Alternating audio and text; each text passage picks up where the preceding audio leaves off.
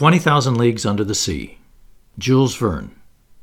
Chapter 25 The Indian Ocean. Now we begin the second part of this voyage under the seas.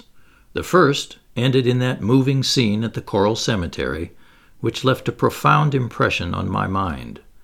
And so Captain Nemo would live out his life entirely in the heart of this immense sea, and even his grave lay ready in its impenetrable depths.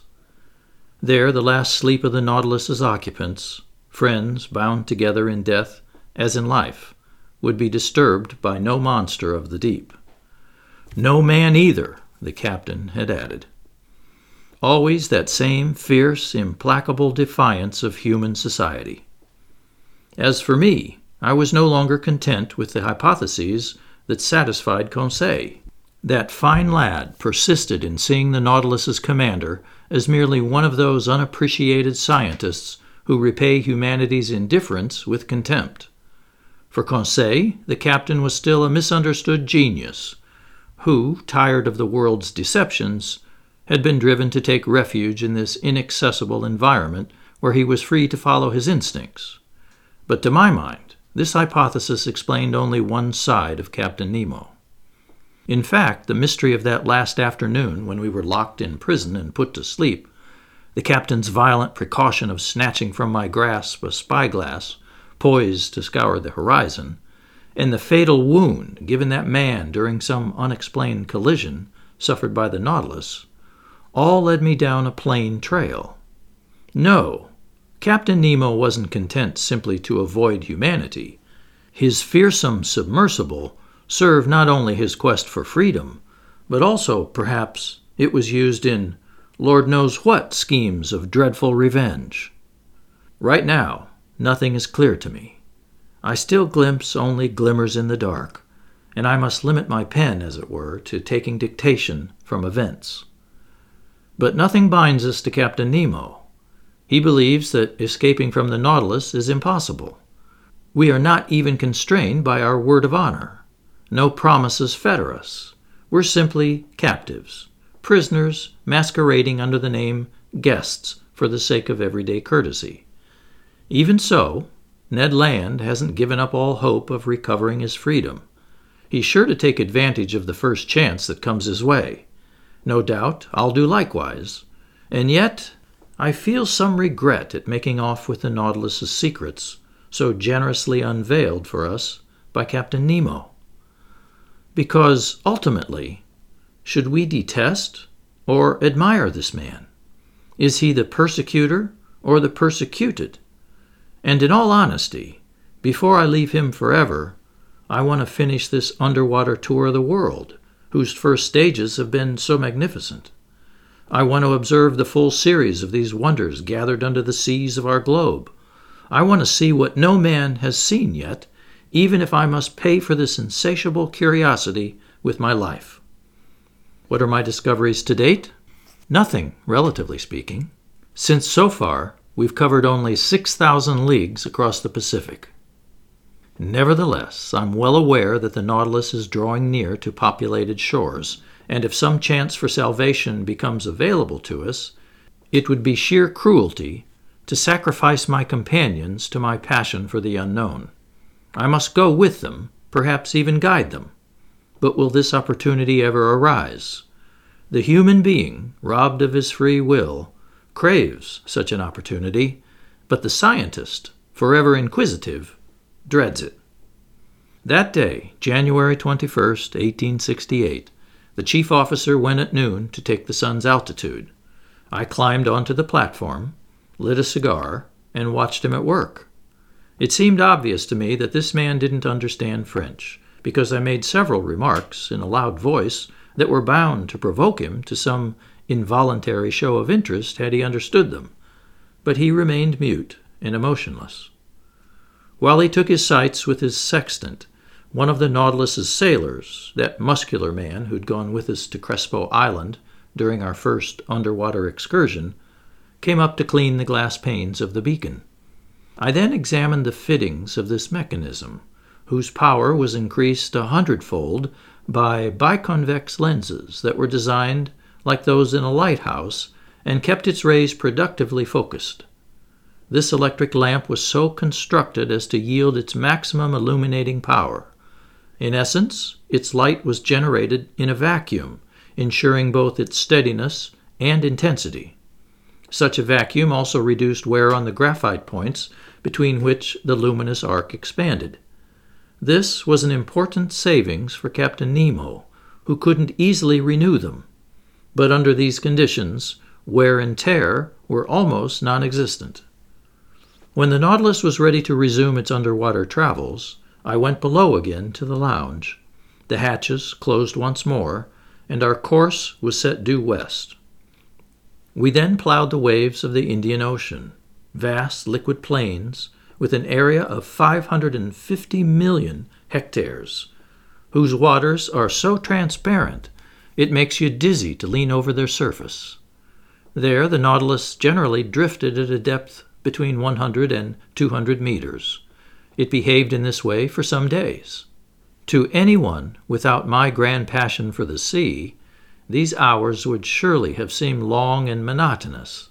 But my daily strolls on the platform, where I was revived by the life giving ocean air, the sights in the rich waters beyond the lounge windows, the books to be read in the library, and the composition of my memoirs took up all my time and left me without a moment of weariness or boredom. All in all, we enjoyed a highly satisfactory state of health. The diet on board agreed with us perfectly, and for my part, I could easily have gone without those changes of pace that Ned Land, in a spirit of protest, kept taxing his ingenuity to supply us. What's more, in this constant temperature, we didn't even have to worry about catching colds. Besides, the ship had a good stock of the Madrepore dendrophyllia, known in Provence by the name sea fennel, and a poultice made from the dissolved flesh of its polyps will furnish an excellent cough medicine. For some days we saw a large number of aquatic birds with webbed feet, known as gulls or sea mews. Some were skilfully slain, and when cooked in a certain fashion, they make a very acceptable platter of water game. Among the great wind riders, carried over long distances from every shore and resting on the waves from their exhausting flights, I spotted some magnificent albatross, birds belonging to the longipen, long winged, family, whose discordant calls sound like the braying of an ass. The totipalms, fully webbed, family was represented by swift frigate birds, nimbly catching fish at the surface, and by numerous tropic birds of the genus Phaeton, among others the red tailed tropic bird, the size of a pigeon, its white plumage shaded with pink tints, that contrasted with its dark hued wings. The Nautilus's nets hauled up several types of sea turtle from the hawksbill genus, with arching backs whose scales are highly prized. Diving easily, these reptiles can remain a good while under water by closing the fleshy valves located at the external openings of their nasal passages. When they were captured, some hawksbills were still asleep inside their carapaces, a refuge from other marine animals. The flesh of these turtles was nothing memorable, but their eggs made an excellent feast. As for fish, they always filled us with wonderment. When staring through the open panels, we could unveil the secrets of their aquatic lives. I noted several species I hadn't previously been able to observe. I'll mention chiefly some trunkfish unique to the Red Sea, the Sea of the East Indies, and that part of the ocean washing the coasts of equinoctial America. Like turtles, armadillos, sea urchins, and crustaceans, these fish are protected by armor plate that's neither chalky nor stony, but actual bone. Sometimes this armor takes the shape of a solid triangle, sometimes that of a solid quadrangle. Among the triangle type, I notice some half a decimeter long with brown tails, yellow fins, and wholesome, exquisitely tasty flesh. I even recommend that they be acclimatized to fresh water, a change, incidentally, that a number of saltwater fish can make with ease. I'll also mention some quadrangular trunkfish topped by four large protuberances along the back. trunkfish, sprinkled with white spots on the underside of the body, which make good house pets like certain birds. Boxfish armed with stings formed by extensions of their bony crusts, and whose odd grunting has earned them the nickname sea pigs. Then some trunkfish known as dromedaries, with tough, leathery flesh and big conical humps. From the daily notes kept by Mr. Conseil, I also retrieved certain fish from the genus Tetradon, unique to these seas. Southern puffers with red backs and white chests, distinguished by three lengthwise rows of filaments, and jugfish, seven inches long, decked out in the brightest colors. Then, as specimens of other genera, blowfish resembling a dark brown egg, furrowed with white bands and lacking tails, globefish, genuine porcupines of the sea, armed with stings and able to inflate themselves until they look like a pincushion bristling with needles, seahorses common to every ocean, flying dragonfish with long snouts and highly distended pectoral fins shaped like wings, which enable them, if not to fly, at least to spring into the air. Spatula shaped paddlefish, whose tails are covered with many scaly rings, snipefish with long jaws, excellent animals 25 centimeters long and gleaming with the most cheerful colors, bluish gray dragonets with wrinkled heads, myriads of leaping blennies with black stripes and long pectoral fins, gliding over the surface of the water with prodigious speed, delicious sailfish that can hoist their fins in a favorable current like so many unfurled sails, splendid nursery fish on which nature has lavished yellow, azure, silver, and gold, yellow mackerel with wings made of filaments, bullheads forever spattered with mud, which make distinct hissing sounds, sea robins whose livers are thought to be poisonous, ladyfish that can flutter their eyelids. Finally, archerfish with long tubular snouts, real ocean going flycatchers, armed with a rifle unforeseen by either Remington or Chassepot. It slays insects by shooting them with a simple drop of water. From the 89th fish genus in Lacépède's system of classification, belonging to his second subclass of bony fish, characterized by gill covers and a bronchial membrane, I noted some scorpion fish whose heads are adorned with stings and which have only one dorsal fin. These animals are covered with small scales or have none at all, depending on the subgenus to which they belong. The second subgenus gave us some didactylus specimens, three to four decimeters long, streaked with yellow, their heads having a phantasmagoric appearance. As for the first subgenus, it furnished several specimens of that bizarre fish aptly nicknamed toadfish, whose big head is sometimes gouged with deep cavities, sometimes swollen with protuberances.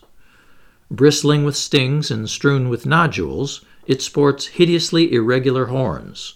Its body and tail are adorned with callosities. Its stings can inflict dangerous injuries.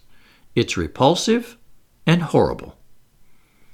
From January 21st to the 23rd, the Nautilus traveled at the rate of 250 leagues in 24 hours, hence 540 miles at 22 miles per hour. If during our trip we were able to identify these different varieties of fish, it's because they were attracted by our electric light and tried to follow alongside. But most of them were outdistanced by our speed and soon fell behind. Temporarily, however, a few managed to keep pace at the Nautilus's waters. On the morning of the 24th, in latitude 12 degrees 5 minutes south and longitude 94 degrees 33 minutes, we raised Keeling Island, a madreporic upheaving planted with magnificent coconut trees, which had been visited by Mr. Darwin and Captain Fitzroy. The Nautilus cruised along a short distance off the shore of this desert island. Our dragnets brought up many specimens of polyps and echinoderms, plus some unusual shells from the branch mollusca. Captain Nemo's treasures were enhanced by some valuable exhibits from the Delphinula snail species, to which I joined some pointed star coral, a sort of parasitic polypary that often attaches itself to seashells. Soon Keeling Island disappeared below the horizon, and our course was set to the northwest, toward the tip of the Indian Peninsula. Civilization, Ned Land told me one day. Much better than those Papuan islands where we ran into more savages than venison. On this Indian shore, Professor, there are roads and railways, English, French, and Hindu villages. We wouldn't go five miles without bumping into a fellow countryman. Come on now. Isn't it time for our sudden departure from Captain Nemo? No, no, Ned, I replied in a very firm tone. Let's ride it out, as you seafaring fellows say. The Nautilus is approaching populated areas. It's going back toward Europe. Let it take us there. After we arrive in home waters, we can do as we see fit. Besides, I don't imagine Captain Nemo will let us go hunting on the coasts of Malabar or Coromandel, as he did in the forests of New Guinea. Well, sir, can't we manage without his permission? I didn't answer the Canadian. I wanted no arguments. Deep down, I was determined to fully exploit the good fortune that had put me on board the Nautilus. After leaving Keeling Island, our pace got generally slower.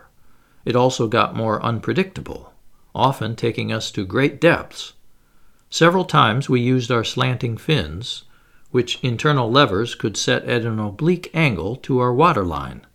Thus, we went as deep as two or three kilometers down, but without ever verifying the lowest depths of this sea near India, which soundings of 13,000 meters have been unable to reach.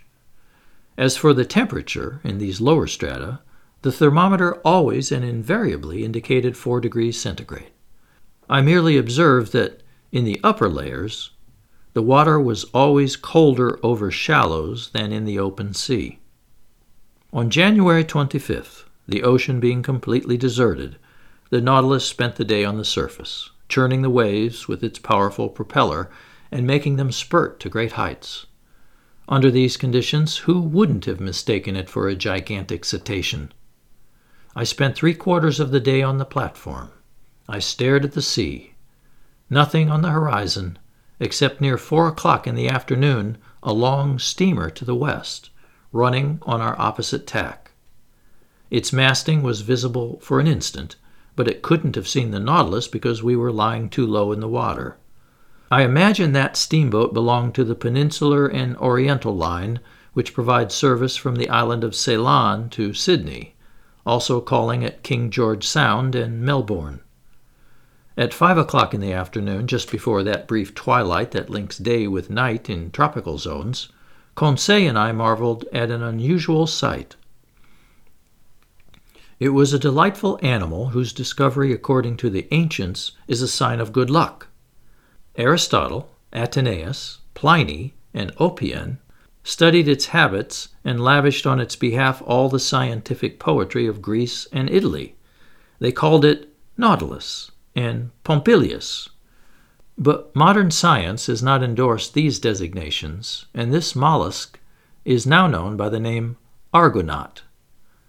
Anyone consulting Conseil would soon learn from the gallant lad that the branch Mollusca is divided into five classes, that the first class features the cephalopoda, whose members are sometimes naked, sometimes covered with a shell, which consists of two families, the dibranchiata and the tetrabranchiata, which are distinguished by their number of gills. That the family Dibranchiata includes three genera, the argonaut, the squid, and the cuttlefish, and that the family Tetrabranchiata contains only one genus, the nautilus. After this catalogue, if some recalcitrant listener confuses the argonaut, which is acetabuliferous, in other words, a bearer of suction tubes, with the nautilus, which is tentaculiferous, a bearer of tentacles, it will be simply unforgivable. Now, it was a school of argonauts then voyaging on the surface of the ocean. We could count several hundred of them. They belonged to that species of argonaut covered with protuberances and exclusive to the seas near India. These graceful mollusks were swimming backwards by means of their locomotive tubes, sucking water into these tubes and then expelling it. Six of their eight tentacles were long, thin, and floated on the water, while the other two were rounded into palms and spread to the wind like light sails. I could see perfectly their undulating, spiral shaped shells, which Cuvier aptly compared to an elegant cockle boat. It's an actual boat indeed. It transports the animal that secretes it without the animal sticking to it. The Argonaut is free to leave its shell, I told Conseil, but it never does. Not unlike Captain Nemo, Conseil replied sagely, which is why he should have christened his ship the Argonaut. For about an hour the Nautilus cruised in the midst of this school of mollusks. Then, Lord knows why, they were gripped with a sudden fear, as if at a signal every sail was abruptly lowered, arms folded, bodies contracted, shells turned over by changing their center of gravity, and the whole flotilla disappeared under the waves.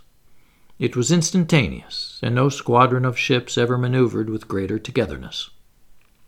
Just then, night fell suddenly, and the waves barely surged in the breeze, spreading placidly around the Nautilus's side plates. The next day, January 26, we cut the equator on the 82nd meridian, and we re entered the northern hemisphere. During that day, a fearsome school of sharks provided us with an escort. Dreadful animals that teem in these seas and make them extremely dangerous. There were Port Jackson sharks with a brown back, a whitish belly, and 11 rows of teeth. Big eye sharks with necks marked by a large black spot encircled in white and resembling an eye. And Isabella sharks whose rounded snouts were strewn with dark speckles. Often these powerful animals rushed at the lounge window with a violence less than comforting. By this point, Ned Land had lost all self control. He wanted to rise to the surface of the waves and harpoon the monsters, especially certain smooth hound sharks whose mouths were paved with teeth arranged like a mosaic, and some big five meter tiger sharks that insisted on personally provoking him. But the Nautilus soon picked up speed and easily left astern the fastest of these man eaters. On January 27th, at the entrance to the huge Bay of Bengal, we repeatedly encountered a gruesome sight human corpses floating on the surface of the waves. Carried by the Ganges to the high seas, these were deceased Indian villagers who hadn't been fully devoured by vultures, the only morticians in these parts and there was no shortage of sharks to assist them with their undertaking chores. Near seven o'clock in the evening, the Nautilus lay half submerged, navigating in the midst of milky white waves. As far as the eye could see, the ocean seemed lactified. Was it an effect of the moon's rays? No, because the new moon was barely two days old, and was still lost below the horizon in the sun's rays.